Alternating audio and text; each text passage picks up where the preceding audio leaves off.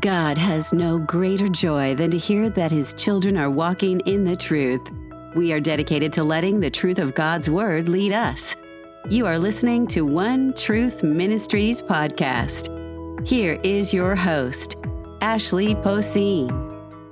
Hello, welcome back to Power Punch with One Truth Ministries. I'm Ashley Poseen. I hope y'all are having a great week because I'm very excited about our question for the day. Um, I love this question. We hear it a lot. How do I study the Bible? So, if you've been with us the last few weeks, you know we've been talking about how do we think eternally? How do we keep our eyes and our minds focused on the kingdom of God, on heavenly things like Colossians tells us to?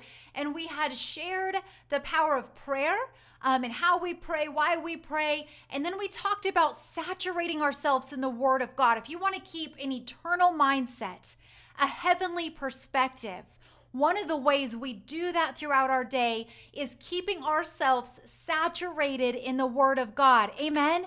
So incredibly important. We are to hide God's word in our hearts. It is the sword of the Spirit, our, our weapon of defense. It is how we stand firmly rooted and grounded because of the word of God alive and active in us. God's word never returns void. Amen. It will always accomplish what he sends it out to accomplish. And so we know every time we open up His Word, we are taking part in a worthwhile uh, um, occupation of our minds because God has uh, has told us to know His Word, to be rooted in His Word, to study like the Bereans, so that we know for ourselves what God is saying to us. And so this is a great question. How do I study the Word of God? because oftentimes people can get a little hung up on it. They can think, well, I didn't go to school for this, or I'm not a pastor. How, how do I study uh, the Word of God by myself? And that's a great question. It's a needed question. And so today, in our short time, I just want to give you a few tips that I pray you might find worthwhile and helpful. But these are just just some tips that I um, have made habit in my life, and I know many others have as well. Uh, number one, I always tell people this when I open up the Word of God, I first and foremost want to understand that this book is a book all about Him. It's very easy for us to open up the Bible and start making it all about us. You know, how many times do we go to God's word and we just say, "Oh, I need I just need a quick word to tell me what to do." And so we start flipping through it kind of like where's Waldo style, you know, where you're just going to kind of pick a scripture, point to it, and just say, okay, that's for me. But if you've ever done that, you know how dangerous that can be, right? Unless God is leading you to a passage of scripture uh, because He wants to speak His Rhema word towards you, um, it can be very dangerous. There's a joke, you know, that, that I've heard many times where somebody wanted to do that. And so, of course, they looked at God's word as though it was just about them. And so they say, okay, I need to know what to do today. Open it up, put their finger on it and it was a passage describing Judas's betrayal of Christ and after he had found out what he had done and kind of came to his senses he went out and hung himself. And they thought, well that that can't be right because it says, you know, so he went out and hung himself. So they thought that can't be right. So they flipped through again, put their finger down on another passage, uh, and that passage says, "What you need to do, do quickly." And they got all scared. That can't be right either. So they they go back to it again, and it says, you know, let the word be done. And you know, you can keep going with this over and over when that's how we treat the study of the word of God. It's dangerous, uh, taking things out of context. It's dangerous hopping around not knowing the word of God. And so here's what I want to say: when we open up the word, let's first and foremost realize this is God's revelation of Himself to us. And so when we open it, we get to start with a heart that says, God, I want to know you more. Reveal more of who you are to me through your word. I want to know you because just like Jesus said, that is eternal life, that we know God and Jesus Christ, whom he sent. He said, that's eternal life. And so the purpose of our going to his word is to discover our God as he has revealed himself to be in his word. And so uh, we read and study the Bible not just to learn more about us or to focus on ourselves, but to know more and focus on our Creator and Savior, to know Him. I love the way that one professor puts this. if we understand uh, the whole gospel story, that's very important. We have to understand not just Bible stories, but the story of the Bible. Amen. Anybody know where I'm coming from with that? It's not just that we would know different stories of the Bible all throughout that book, but that we would know the story of the Bible because it's all about Jesus. It is all about Jesus and the redemption of mankind. This is a story about God the Creator, God the Savior, God the Holy Spirit alive in His people, uh, bringing us to the consummation of His perfect plan and will. And so, one uh, professor put it this way, and it's always stuck out to me ever since I uh, heard it. Is that the Old Testament is all about the anticipation of Christ. The Gospels is all about the manifestation of Christ. The book of Acts is all about the proclamation of Christ. The epistles are about the explanation of Christ, and Revelation is the consummation of Christ. And so it's a helpful framework as you make your way through the Word of God to go, okay, this is all the Old Testament is all about anticipation of Jesus.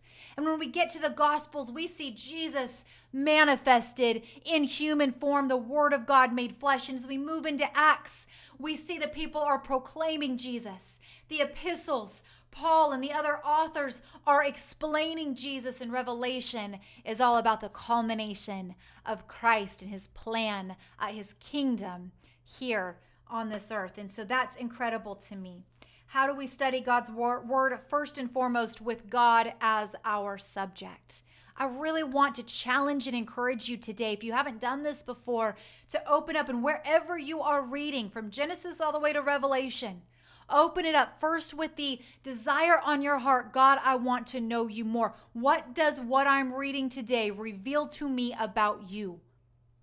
Because every part of the Word of God will reveal the heart, the character, the priorities, the promises of our God. And so we start with this God, what does what I just read reveal to me about who you are? Right? Now, here's my second tip in studying the Word of God. So, first, we got to have a good framework in our head that this is a book about the revelation of God to us. Of course, we will gain useful and amazing and, and needed insights into our own lives. Of course, it is applicable to our lives, but the subject matter is God Himself, His redemptive plan through Christ. And so, we get to know the story of the Bible, not just Bible stories but the story of the Bible. Secondly, when you open up the Word of God to begin to study it, pray. Pray, pray, pray. Ask the Holy Spirit to come and to lead you, to teach you as you begin to read through this, that He would equip your mind with understanding, give you eyes to see and ears to hear and a heart to understand and the courage to apply it. Amen. So we pray. We begin by asking the Spirit to guide us into all truth which is exactly what Jesus said he would do. And so we ask that of him. Here's number three. So, number one, we pray with God, or we study the Bible with God as our subject. Number two, we pray as we sit down uh, to study. And number three, we study the Word of God in its context. This one's very important, and I really, really want to urge you to do this if you are studying, let's say, a book of the Bible, the book of Genesis, read the whole book of Genesis first, eh, from start to finish. Get the whole context of what God is saying in this book into your heart and mind. In fact, read it all the way through a couple times before you begin to actually study it out. Read it in its context. If you are studying a chapter in that moment, read the whole chapter before you break it down verse by verse. We want to make sure that we're understanding God's word in its context. So, number one, uh, study God's word with God as its subject. Pray as you begin to study.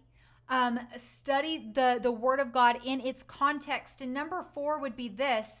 Um, this is an inductive method of studying that many, many people use. I use it as well. And so I'll just give you three steps observe, interpret, and apply right? Really easy. Observe, interpret, and apply. And so the first thing that you do when you start studying, let's say a chapter, you're going to observe what it's saying. And that's really the question you're asked. What is this passage saying? What is this chapter saying? And so you're just observing, you're making observations. And you're going to begin to ask all of the W questions at this point. Who is the writer of this passage? Who is this writer writing to? When did they write this? Um, where is this located? The subject matter of this chapter, where is this taking place? Um, why did the author write this? And so you begin to gather just in observance the information uh, that's needed within the context of the chapter that you're studying or the book you're studying. So, first, and you can take notes. I encourage you to do this. Take notes as you observe. Here's who's writing it. Here's why they're writing it. Here's when they're writing it. Here's who they're writing it to. Here's what's going on um, from this chapter. Here's what it is that it sounds like is happening right now. So, you begin to just observe what the passage is saying, right? What is it saying? And uh, you're going to look for repeated words. If you notice in a chapter a certain word is being repeated often, write it down. That's going to be important to understanding that passage. If there's contrasts, comparisons, chronology, any of those key elements, begin taking notes. Okay, they're giving me a specific year here. I want to write that down. Oh, you know what? They're they're contrasting this with something that took place earlier. I want to find out what that is. So make notes as you just simply observe what the chapter is saying. You can take an entire week on just this step. You can take a couple weeks. You can take a day. But go through there in, um, in an observatory way where you're observing what it is saying. Step two in an inductive method of study is to interpret.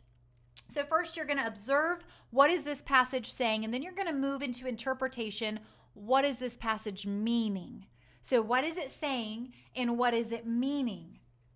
So a great way I have found to do this on my own as well, and there's this is where really key um, study guide tools come in handy. Um, is in this step called interpretation. You can use a biblical concordance. You can use commentaries, trusted commentaries. Um, you can look into um, Bible background and history. Uh, you can start to cross reference here, very key uh, as you move through your Bible and you notice, okay, uh, Genesis 1 1, there's also something uh, similar in Mark 1 2. So I'm going to go over there and read what that has to say. So you begin to cross reference as you start aiming to understand what this passage is meaning. So you're going to look, you've already observed, now you're interpreting uh, what it is that it's saying. And um, a great way to do this is to paraphrase um, the passage, put it in your own words. So after you've used these study tools, after you start to ask, okay, what is it meaning? You're going to look up words you don't understand that you're not familiar with. You're going to really pay attention to those repeated words. And so then you're going to go and begin to paraphrase this passage. And you're going to start writing it in your own words. How would I say uh, this passage in my own words? And it helps you to start grasping the meaning behind it, right? So we observe uh, the passage, we interpret the passage using trusted resources as we ask the question, what does this mean? And then we move in to application. Into application. And that question is, what do I do with this? I know what the passage is saying now. I understand it now because I've went through the process of interpretation. Now, what am I supposed to do with this? What am I supposed to do? So, this is your action moment here in application. And you begin to ask these questions uh, What did I learn then? What is this teaching me about God, about Christ, his character, his priorities, his promises? What is it that I'm learning about God? Uh, what is this uh, that I'm learning in relation to myself now? How should what I've learned change me? What actions do I need to take? Uh, what thoughts need to change within my mind now. Uh, because I've learned this, how will this and how should this begin to change me? Um, how does my thinking and actions need to change to line up with what I've learned? How should I be praying in this moment? How should I start praying because of what I've learned? We get to start asking those application questions, and it's in this process I'll tell you where the Holy Spirit begins to convict and challenge and encourage. This is that moment in study where if you're needing some encouragement, God is right there and you'll see through what you've learned about Him. As you know His promises more, as you know His character and His heart more, as you know His plans and His purposes, that your soul is encouraged. That all of a sudden you start going, you know what? I should have responded in this way to this person. And so maybe there will be a forgiveness you need to seek or receive. There will be an action that needs to be taken. God's going to spur you on to good works during this application process. A couple last questions I want to cover before we're done here today is I've, I've had this question how often should I study the Word of God? How often should I study? Can I just say, I like to answer this way till you are full. Till you are full. And here's why I say that the Word of God is our daily bread. In fact, when Jesus was tempted in the wilderness to turn stones into bread, what did he quote back uh, to Satan in that moment? He said, Man does not live on bread alone, but on every word that proceeds from the mouth of God. This is our daily bread. Jesus is the bread of life. We are to feast on the word of God, this word that was made flesh, right? And so that's where I said, This is our daily bread. You eat till you're full. So that means, I mean, if you're if you are particularly hungry that day, keep feasting on the word of God until you know you are just filled up for the day. Sometimes that might be short in the morning, sometimes that's going to be a long, lengthy feast. But I would encourage you stay in the word of God until you know I am full, I am satisfied, like the psalmist David describes his time in the word of God. I am satisfied as with the sweetest and richest of foods. That's when you know, okay, I'm ready to go now apply this to my life. I am filled up with the Word of God today. Now it's time to go live it out. How often should you study the Word? Every day until you are full until you feel satisfied. That's what I would say. Don't leave till you're full. As far as when you should study the Word of God, um, of course, you, you open it up, you study the Word anytime. But here's just a tip that I find uh, helpful study the Word of God when you are most awake. I know some people like to fall asleep, maybe listening to God's word. That's fine, but it is not studying. You're not able to uh, retain or learn or question or really dig in. So if you're talking about studying God's word, do it when you are most awake. I say that because not everybody is most awake at the same time every day, are they? And that's why I say it like this. Uh, you know, um, when is your morning?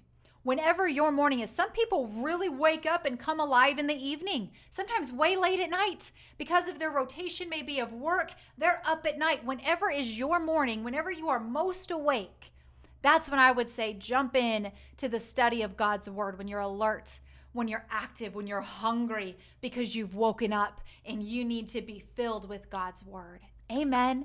I hope this encourages somebody to dive into God's Word, take the plunge, put it into action. Remember, this is a book all about God. Pray as you open up His Word that the Holy Spirit would lead you into all truth. Study God's Word in its context. Observe, interpret, apply, uh, learn the background of what's going on. Have some fun div- diving into the language uh, of how it was spoken when it was written. There are so many different tools and resources to take advantage of. So I encourage you observe, take notes on what you see, interpret it, understand what it's meaning, and then apply it and see God's word lived out in your life. Amen. Have a blessed week, and we'll see you next time.